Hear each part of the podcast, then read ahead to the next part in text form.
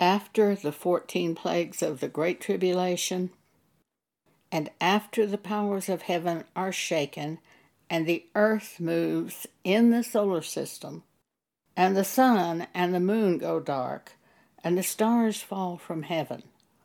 And Jesus comes in the clouds to gather his elect. Then God will destroy this present heaven and earth. It will be totally destroyed, dissolved with fire. Here's what the Bible has to say about that. 2 Peter chapter 3 verses 10 through 14. But the day of the Lord will come as a thief in the night, in the which the heavens shall pass away with a great noise, and the elements shall melt with fervent heat.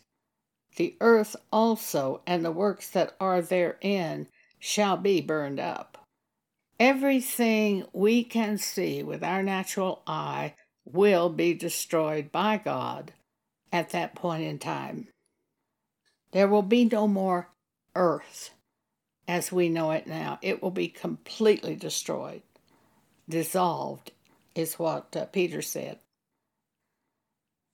Verse 11 Seeing then that all these things shall be dissolved, what manner of persons ought ye to be in all holy conversation and godliness? looking for and hastening unto the coming of the day of God, wherein the heavens being on fire shall be dissolved, and the elements shall melt with fervent heat. Nevertheless, we, according to his promise, look for new heavens and a new earth, wherein dwelleth righteousness. We can read about that in Revelation 21, verses 1 through 5. Wherefore, beloved, seeing that ye look for such things, be diligent that you may be found of him in peace, without spot, and blameless. Be diligent every day, because we don't know when Jesus returns.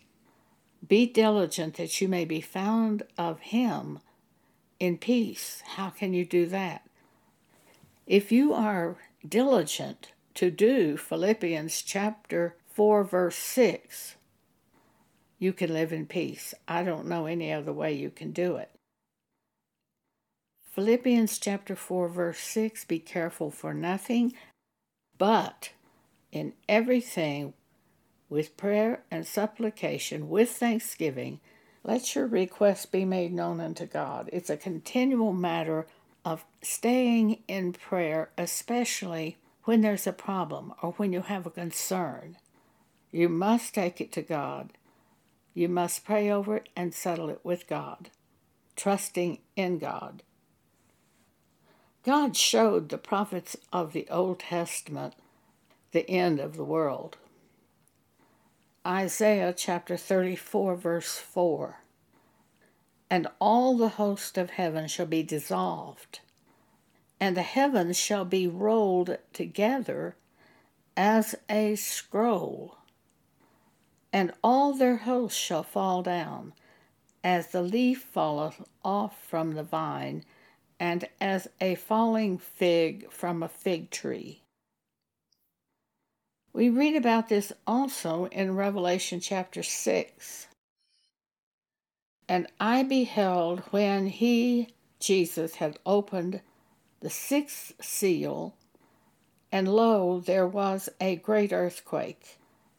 And the sun became black as sackcloth of hair, and the moon became as blood, and the stars of heaven fell unto the earth, even as a fig tree casteth her untimely figs, when she is shaken of a mighty wind. And the heaven departed as a scroll when it is rolled together and every mountain and island were moved out of their places. And the kings of the earth, and the great men, and the rich men, and the chief captains, and the mighty men, and every bondman, and every free man hid themselves in the dens and in the rocks of the mountains, and said to the mountains and rocks, fall on us and hide us from the face of him that sitteth on the throne and from the wrath of the Lamb. For the great day of his wrath is come, and who shall be able to stand?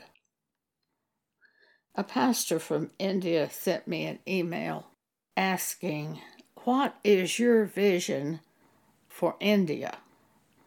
I replied, My vision for India is the same as my vision for the United States. They will all be destroyed by fire by God when God destroys His present heaven and earth. Ezekiel chapter 7, verse 19.